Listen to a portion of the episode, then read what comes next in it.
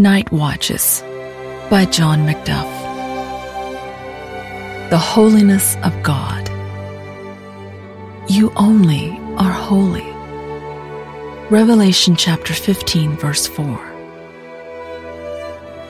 What a sublime perfection is this!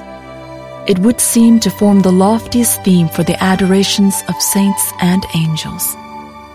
They cease not day nor night to cry, Holy, holy, holy, Lord God Almighty. It evokes from the church on earth her loudest strains. Let them praise his great and terrible name, for it is holy. Holy, holy, holy three, one Jehovah evermore, Father, Son, and Spirit. We, dust and ashes, would adore lightly by the world esteemed, from that world by you redeemed. Sing we here with glad accord, Holy, holy, holy Lord.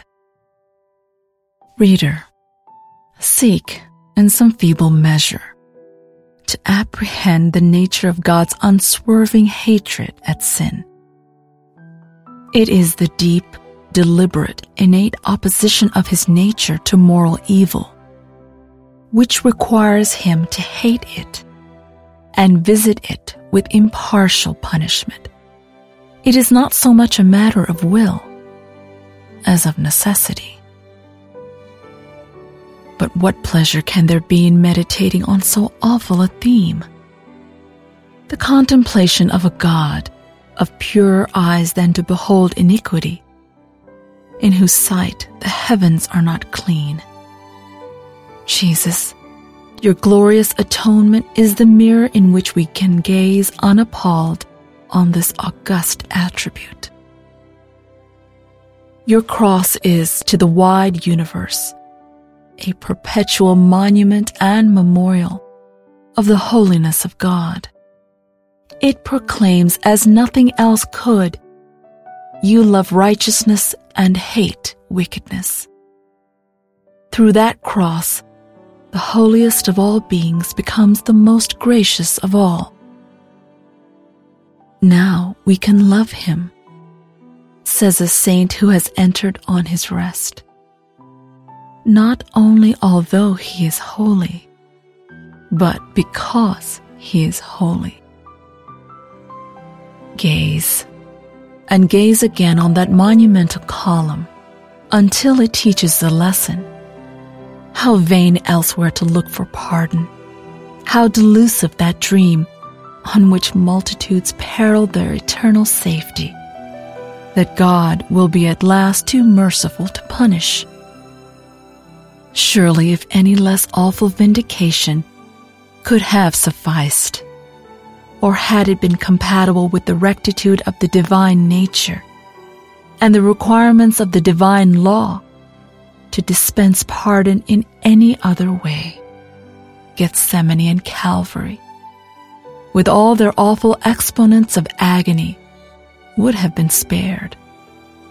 The almighty victim would not have voluntarily submitted to a life of ignominy and a death of woe if, by any simpler method, he could have cleared the guilty. But this was impossible. If he was to save others, himself he could not save. Believer, seek that some faint and feeble emanation from this divine attribute of holiness may be yours.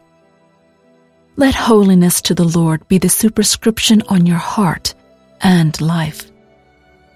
Abounding grace can give no sanction or encouragement to abound in sin.